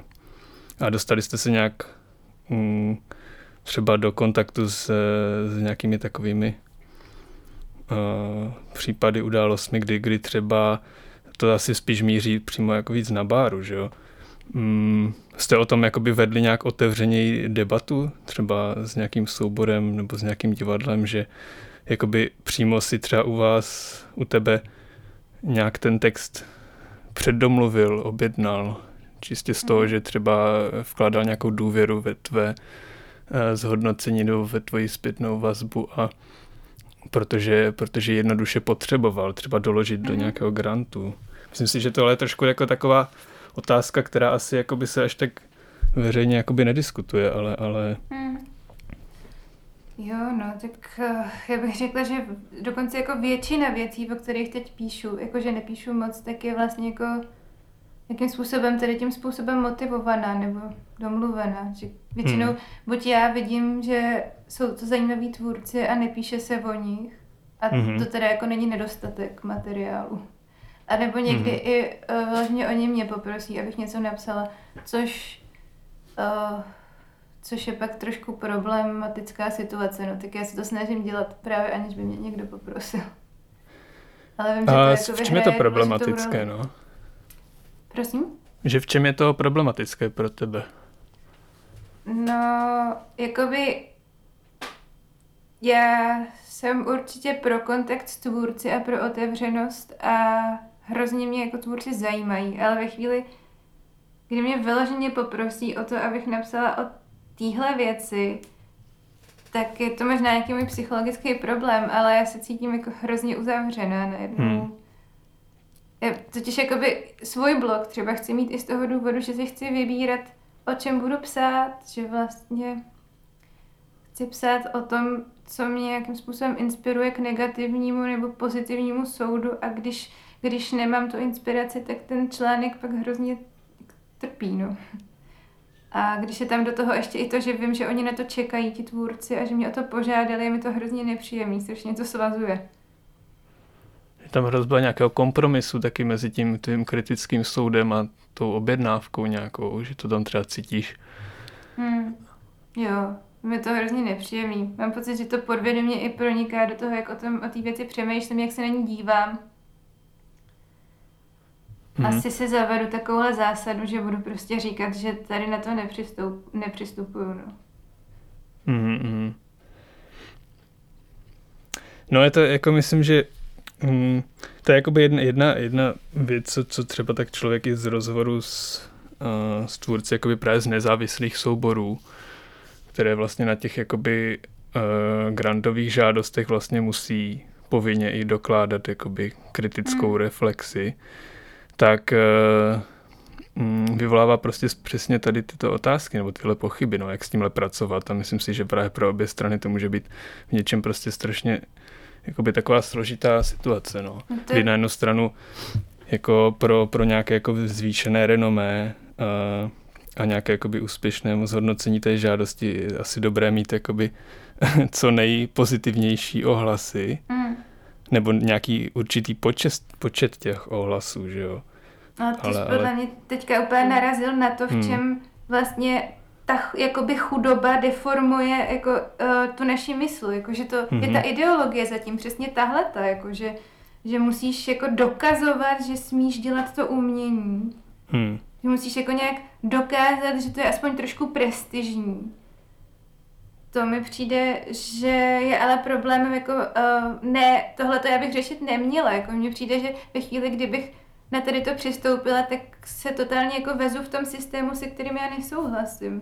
Já si mm-hmm. prostě myslím, že myšlenka, že ty musíš prokazovat, že smíš tvořit, je úplně cestná a proto uh, odmítám jako v tomto spolupracovat s těma grantovými komisema.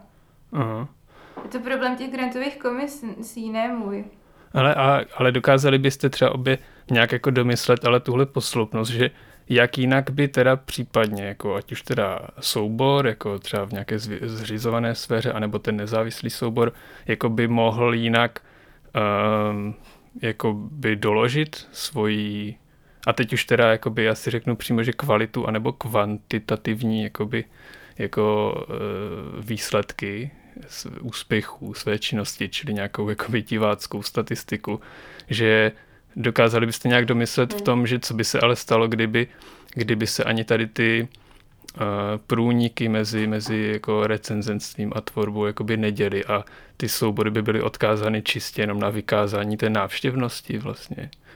Jak byste mm. si představili takovýhle svět vlastně? Návštěvnosti, anebo ještě třeba kontaktu s nějakými institucemi, že? které tě mm. můžou nějakým způsobem yeah. zaštiťovat. No jako je to pro mě dost aktuální a těžký problém, protože vlastně kromě teď jako relativně nové činnosti v divadle už nějakou dobu uh, máme založený uh, zapsaný spolek divadelní, který pod názvem Buzzmac Entertainment se združuje takový, mm, hmm. takový jako zpřízněný polet tvůrců, který se setkali nejenom jako na jamu, ale nějak kolem jamu. A, a vlastně před teď eh, jakoby na začátku té cesty hodně stojíme před touhletou otázkou, jakým způsobem vlastně hledat zdroje pro tu tvorbu. Mm-hmm. A já třeba upřímně mám jako obavu vlastně z toho uh, stát se tady tím kolečkem jako v grantovém hmm. systému a nějaký jakoby vlastně závislosti právě na té odezvě. Ale potom třeba úplně z druhé stránky uh, pro mě hrozně jakoby důležitá a, a nějaká, nějak hodně pozitivní zkušenost byla třeba tvorba pro uh, Pražské kvadrinále, kde v rámci té studentské výstavy projektu Praha není Česko, který iniciovala Anička Chrbková společně s Honzou Matýskem, kteří tady byli u nás mm-hmm. v podcastu pár dílů zpátky. Mm-hmm. Tak my jsme právě e, vytvářeli jeden e, z celodenních výletů, kterých bylo šest a který v rámci tady tohoto programu e, proběhly. A tam třeba pro mě bylo hrozně důležitý, že jednak, že teda existuje tento prostor pro takovou tu tvorbu v rámci té instituce toho pražského kvadrinále. A byla tam pak i důležitá ta pozice toho zúčastněného kritika, který potom celý tady Aha. ten projekt reflektoval, což byl mm. Martin Macháček, který vlastně jako jediný se účastnil všech těch výletů, které měly dost jako omezený počet diváků všechny a byly určené především pro ty zahraniční návštěvníky. Aha. A tam třeba pro mě bylo jako hrozně důležité vlastně, že, že on se toho účastnil a že přinesl ten pohled na ten, na ten celek celého mhm. toho vlastně týdne a, a, a všechny ty výlety a vlastně si myslím, že to byl docela jako silný a unikátní projekt, který jako vlastně zůstává v hlavách jako pár zúčastněných, mm. ale třeba pro mě na té tvůrčí cestě je jako strašně důležitý a je pro mě i důležitý to setkání se s tou, s tou Martinovou reflexí. No. Mm-hmm. v čem? Mm. No vlastně uh, tady je to taková jako hodně zvláštní zkušenost, že díky ní mám eh, pocit, že se to opravdu stalo, no, protože, protože ta naše událost měla charakter takového prostě zvláštního prapodivného snu, v průběhu kterého my jsme se i přímo účastnili a v průběhu kterého já jsem jako vlastně neustále byla v takovém zvláštním stavu, kdy jsem jako nebyla vůbec schopná jako nějak nahlídnout na to, co se právě odehrává. A, a vlastně potom ta jeho, ta jeho jako docela eh, jako přízemní nebo jako stručná a celkem jasná jako reflexe toho, eh, co teda proběhlo, mě vlastně hodně uzemnila v tom, že že ta věc opravdu nějakým způsobem pro, eh, proběhla a že se na ní můžu takhle skrz, skrz mm-hmm. někoho dalšího podívat a, a říct si, ano, tak, takhle se to stalo a pak je ještě nějaký můj dal, další vnitřní mm. zážitek, který vlastně má právě jako hodně tělesnou povahu, jak jsme tady mm. o tom mhm. předtím mluvili, no. To, to je To taky často jakoby cítím, že vlastně ta funkce té kritiky nebo ta moc je vlastně z velké části v té jakoby mm, schopnosti právě něco jako umožnit sdíle, sdílení nebo něco jako tak potvrdit, jako že to hmm. minimálně jako objektivně existovalo. Mm-hmm. A jako, myslím si, že tady, to, tady to je ta síla kritiky jako hodně široká a může to jít i do hloubky, jako že, že to, to je jako na více úrovních. No. Tak je to i nějaká taková archivářská funkce, třeba u takových to jakoby hmm. málo zachytitelných, neopakovatelných aktivit nebo událostí, no, to, to, to taky, je, no. si myslím, že vlastně jako bychom takhle mohli třeba definovat ty role kritiky nebo té reflexe jako v docela širokém spektru, no. Ale a... jako není to archiv jenom jako ty inscenace, ale třeba jako víš co, archiv i prostě nějaký hmm. interpretace. Mhm přijde právě jako docela zajímavý, nebo archiv nějaký emoce, nebo vůbec to, že, ta, jako, že vůbec potvrdí, že nějaká emoce může existovat, mi přijde docela jako docela zajímavý. Že často se mi stává při psaní té kritiky, že prostě pojmenuju nějakou emoci, oni, oni již, jako že jsem si ji předtím nedovedla ani představit, že by mohla být, a tak se mi tomu jako ani nechce věřit. Třeba napíšu na ten papír a říkám si, tak jako mi to mi kulka třeba vyškrtne, Ne, nechá, nechá to tam, je to tam, ostatní lidi uh, prostě to, to, to vezmou jako, jako objektivní fakt a já jsem s tím, jako, já mám pocit, že jsem uh, pro sebe něco prostě objevila. Že mi ty mhm. tvůrci mm. pomohli právě něco objevit. Hmm. Hele, Báro, ještě já tohle bych ještě spojil s dovolením s jedním z těch textů, který jsi nám poskytla, mm-hmm. které souvisí nějak právě s tou tvojí britskou stáží, jestli, jestli je to mhm. tak správně, od Simona Bause Manifest. Uh, já mám pocit, že on tam mimo jiné vlastně nějak naznačuje jako jednu z těch strategií, kdy kritik probírá svůj kritický soud nebo ty zkušenosti nebo nějaké rozpracované poznámky eh, třeba před ještě napsáním textu i s dalšími jako kolegy kritiky a že nejen exist, že je možná vazba nebo nevazba s tvůrci, ta rampa, ale nakolik ještě třeba můžou existovat ty názorové nebo zájmové kolektivy na úrovni samotných kritiků.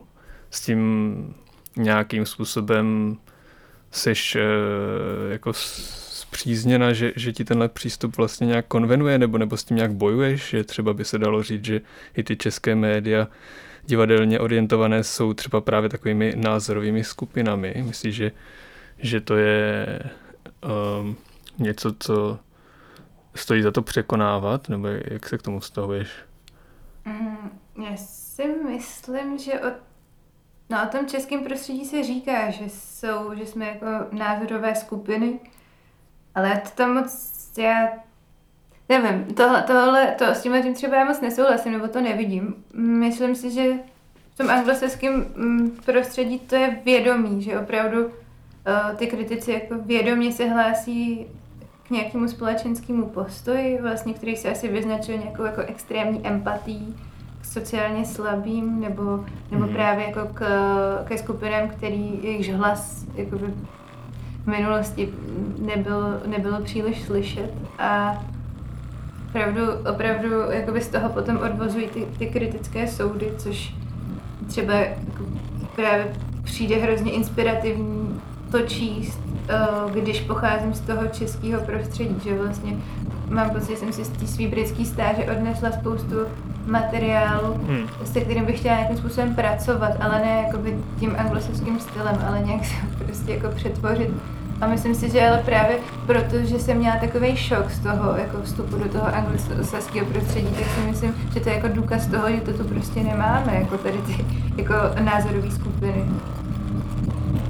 Mohl by to být jako jeden argument pro to.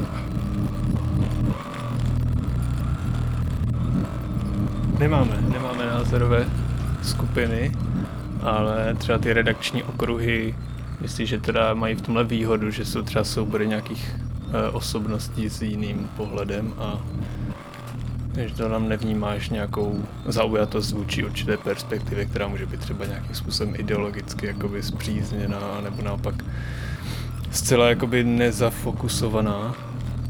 Mm, Já ostatně jako vůbec, nebo možná se mi to rýsí do takové otázky, jestli prostě nemáš dojem, nebo i Anička, že třeba spíš by se dalo říct o české kritice, nebo o kriticích, jako by těch jednotlivcích, že třeba jim uh, chybí nějaký kontakt s nějakou celou společenskou, nějakým kontextem a zda se jakoby projevuje nebo neprojevuje vědomí z nějaké, nějakých souvislostí mimo ten estetický rámec.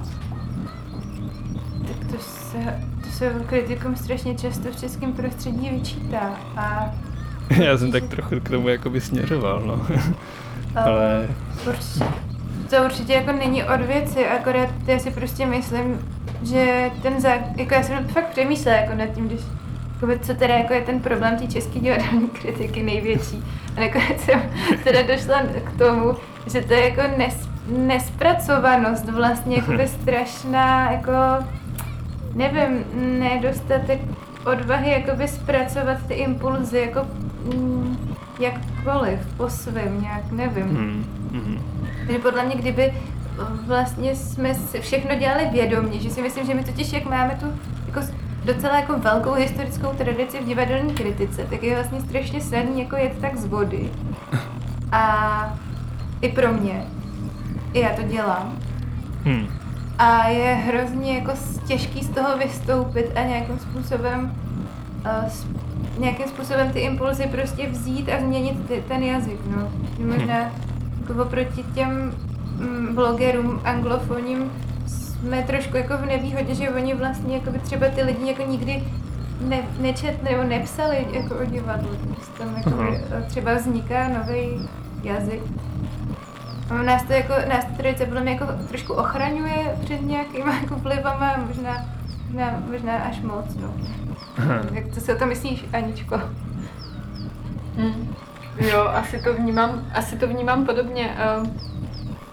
No, ještě k tomuhle mě napadá, já jsem eh, teďka v rámci příprav na náš dnešní rozhovor jsem narazila na článek, který eh, vyšel v A2 někdy v roce 2008, eh, který, kde myslím, tuším Marta Lubková zpracovává právě nějaký pohled na, na kritiku jako v nějaký krizi. A, a Hmm. vlastně mě strašně jako za- zaujalo, když jsem viděla to, ten rok 2008 a e, krom toho, že mě praštilo jako uvědomění uh, letopočtu 2021, Hmm. tak jsem si říkala, aha, tak to je zajímavý, já mám pocit, že jsem nikdy neslyšela nic jiného, než že divadelní kritika u nás v krizi. Jo, tak jako asi nevím, jako už se blížíme třeba do finále, že bychom si tady dali naplno nějakou desetiminutovku takovýhle jako jako postesku, že proč je pořád, pořád ještě česká kritika v krizi, anebo se, jsme se tomu chtěli celou dobu záměrně nějak vyhýbat. Já myslím, že jsme to celkem jakoby eh, zvládli, že jsme jakoby nešli jenom takhle jakoby jednostranně. A naopak jsme jakoby, myslím, otevřeli spoustu jakoby zajímavých souvislostí, a které, které definují nejen to, proč by případně nejen česká a nejen divadelní kritika mohla být v krizi, ale proč by naopak mohly být velice eh, otevřeny různým novým impulzům i všechny další jakoby, otázky, které se toho týkají. A to je prostě otázka jako nějakého diváctví, otázka jazyka a jako jazykových strategií. Takže v tom eh, to vám chci určitě takhle už předem, jakoby, aniž bychom nutně teďka končili, jakoby poděkovat za tuto docela střízlivost. Hele, mm, Báro, my jsme si ale ještě totiž říkali, jakoby v rámci těch rozhovorů, před rozhovorů, o tom, že samozřejmě v tomhle jakoby pandemickém období ta situace z reflexí jakoby živého scénického umění je velice jako komplikovaná tím, že ty jako kritička jsi třeba podstavena před, před nějakou volbu uh, zabývat se i těmi adaptacemi mediálními, ať už to jsou streamy nebo nějaké jiné typy remediací, uh, původně třeba scénických projektů. A ty si vlastně mluvila o tom, že, že sama jakoby si mezi tím jakoby buď vybíráš, nebo, nebo třeba uh, hold um, jakoby vítáš zase nebo eh, s nějakým pohledem do budoucna nějaký snad nadějný návrat eh, živé performativity. Hmm. Myslím si, že jakoby tenhle přístup je nějak teďka obecně sdílený, protože já třeba jako když si jakoby rozklikávám už snad jakoby dva, tři měsíce právě ten zmiňovaný blog na divadlo, tak tam není žádný nový příspěvek. Že? A jestli myslíš, že to je právě jakoby doklad nějakého společného rozhodnutí těchto potenciálních názorových kolektivů? Tak ono, to, ta oblast, kde působím já a kam spadá i blok na divadlo, uh, je vlastně jako tak podfinancovaná, mm. nebo respektive blok na divadlo ani financovaný nikdy nebyl, že tam tam je prostě ten aspekt, že, že si jakoby uh, za, to, za to, že prostě uh, jak pracuješ zadarmo, aspoň jako dovolíš ten luxus, že píšeš o tom, o čem fakt chceš hmm. a když, se, když je ti to příjemný, to je jediný tvůj plat, takže Myslím, že jakoby moji kolegové mají radost, že mají jednou v životě prázdniny od kritiky, tak jim to přeju. Bývalí kolegové teď už, ale... A tak to, proč jsou bývalí, o tom se chceme bavit i takhle otevřeněji. Tam byla nějaká kauza, jo, které no. se tak mluví v zákulisí, v kuloárech, na kafy a tak. ne, tak já jsem hlavně tam eh, na to na divadlo už dlouho nepsala moc a hmm. Vlastně jsem si furt říkala, že bych asi měla uh, jít nějakou vlastní cestou, ale protože jsem dělala jiné věci ve svém osobním životě, tak jsem to moc neřešila, tak jsem, jako by pak byla taková příležitost, kdy jsem to vzala jako tak takový, takový jako symbol, že vlastně jakoby jsem, že, že že jsem že se tak jakoby uklidím v tom svém divadelně kritickém životě. Že hmm. vlastně jakoby bych se chtěla teďka zase jako pomalu vracet do toho aktivního života, protože já jsem teďka vlastně jako kritička pár let docela hibernovala, nebo jako psala jsem články, ale vlastně jsem dokončila tu dizertačku a hmm. ještě, ještě právě tak jako jeden projekt a furt jsem jakoby všem říkala, že teď jako nejedu naplno, takže uh, spíš to jakoby ten odchod můj, můj z nedivadla jsem vlastně vnímala jako takovou jako příležitost začít se jakoby připravovat na to, že jakoby zase, zase jakoby budu naplno divadelní kritička, ale jinak. A, a na co se třeba těšíš jakoby na, na tu svoji budoucnost jakoby postpandemické kritičky, že co, co očekáváš, že jak třeba tahle přechodová fáze bude mít vliv pr, přímo na, na, na tu performativitu, na ty, na ty objekty zájmu potenciálního? No to já nevím, jaký budou objekty toho zájmu, na to jsem zvědavá. To je jenom jako... A jaké vidíš výzvy třeba pro budoucí divadlo, když se tak jmenuje i náš podcast? No, mně přijde, že teďka divadlo se hodně, mm, hodně naučilo pracovat nebo aktivizovat diváky jakoby k takovému jako uh, že vlastně jakoby trošku je frustrujou, jakoby dávají málo podnětů uh, a ty diváci se jakoby to divadelní představení dotvářejí tak sami, ale ne jako v imerzivním divadle třeba, že by jako chodili a mm-hmm. něco jako pozorovali, ale přijde mi, že jakoby ty, ty divadla vynalízají takový jako docela rafinovaný způsoby, jak vlastně z těch lidí dostat energii tvůrčí a aniž by prostě jakoby třeba před nimi stál ten herec. Ne, neříkám, že to je divadlo, že jo, ale je to zajímavé, jako že, že se opravdu ty tvůrci musí jako zamyslet nad tou psychologií těch diváků, protože ty diváci doma, když uh, nedostanou dostatečně chytrý impuls, tak prostě nic dělat nebudou. A to mi přijde jako hrozně, uh, na to se těším třeba, jak se tady to jako promítne do ty divadelní tvorby budoucnosti. Mm-hmm. Ty zkušenosti vlastně s tím.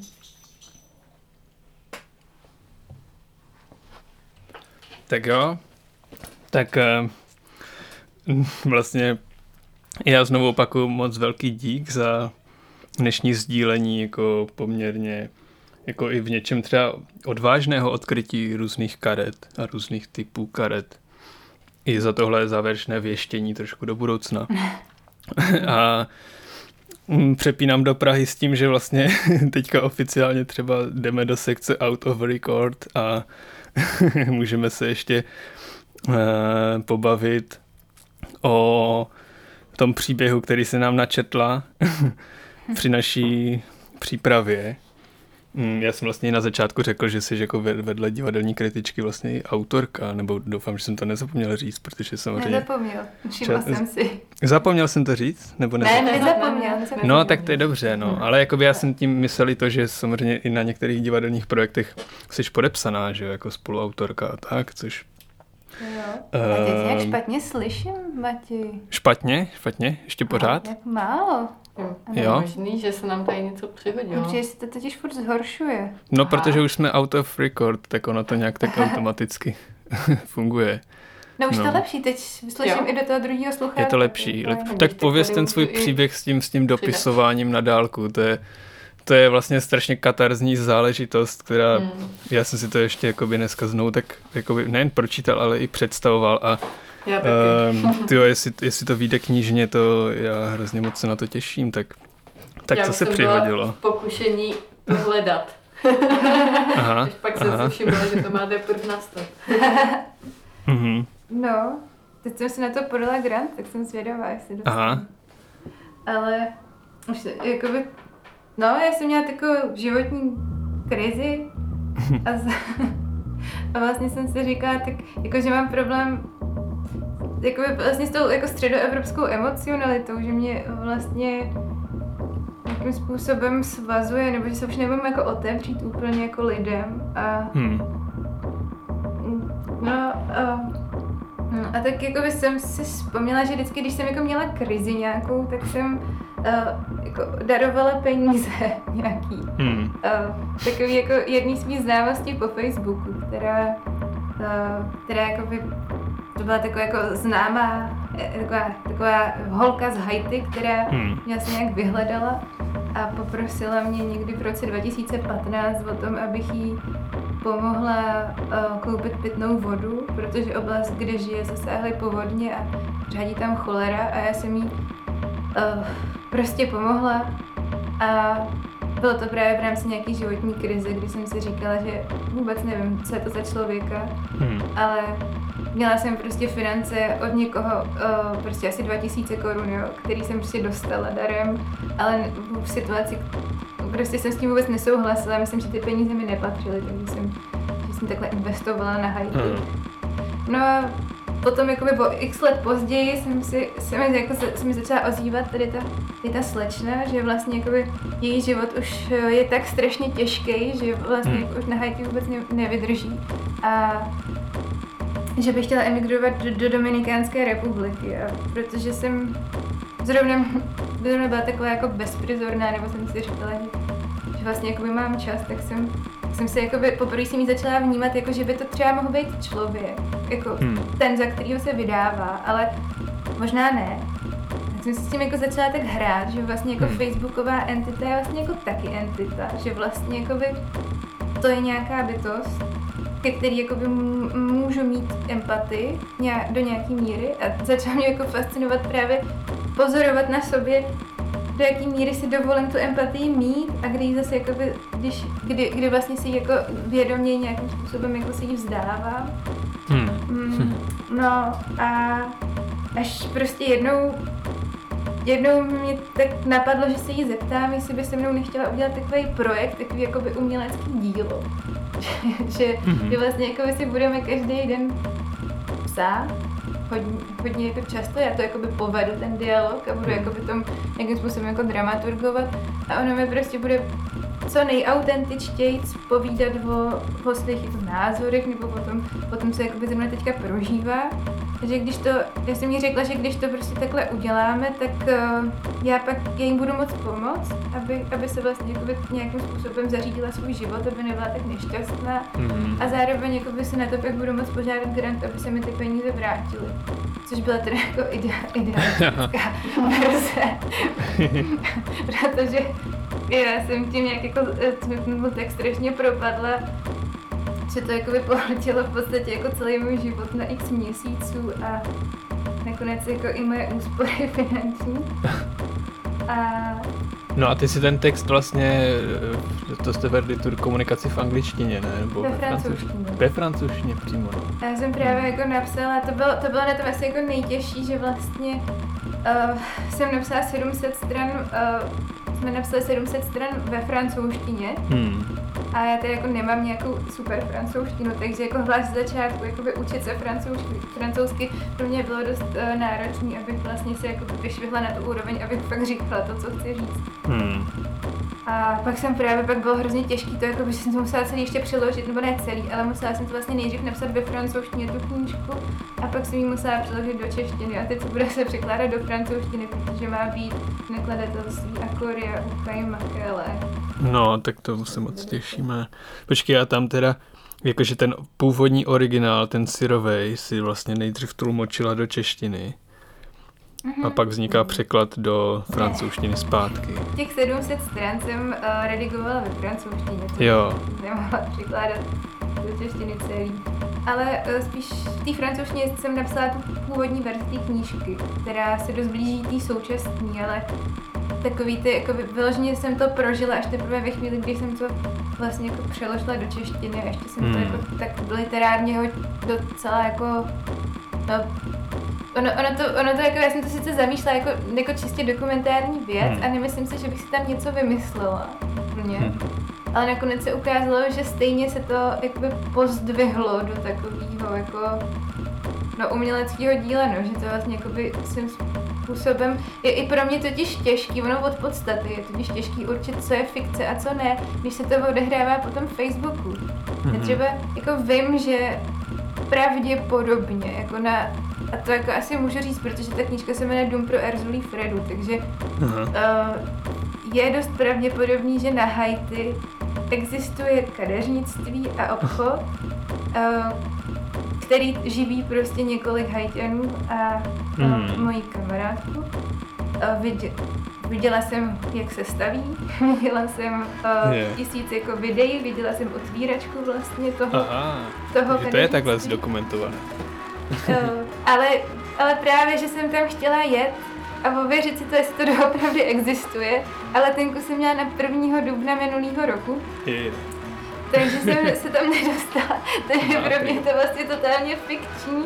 A musela jsem, já jsem s tím jako nepočítala, jsem si myslela, že tu knížku budu psát jako, fakt jako dokument, že možná ještě jako na tom místě nazbírám nějaký materiál, ale pak jsem prostě zjistila, že jestli z toho něco jako má být, tak se musím povýšit takhle jako úplně do roviny uměleckého díla, takže si vlastně z toho jako zamýšleného dokumentu stal dokument o tom, jaký to je jako uh, mít takhle hluboký vztah s někým jenom po Facebooku. To je dobrý. To je fakt, to je fakt moc hezký. Tak nevím, tak asi třeba se tam podíváš až při nějakém autorském čtení prostě z toho textu a no.